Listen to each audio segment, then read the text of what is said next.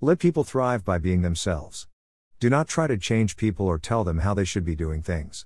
Everyone is different and will come up with a different way to do the same thing. It may not be the way you would do it, but no one is like you. Even the golden rule is flawed because everyone wants to be treated different, and if someone treats us how we don't want to be treated, then we get upset. They may be treating us that way because it is a different culture or any number of reasons. It is our own expectations that causes us discomfort. The expectations of what others should be doing. The expectations of how we should be treated. The expectations that you are owed something. The expectations of who people are. Greater than trade your expectations for appreciation and your whole world changes in an instant. Greater than. Greater than Tony Robbins. With no expectations, you leave nothing to chance. You become a leader and do things for yourself.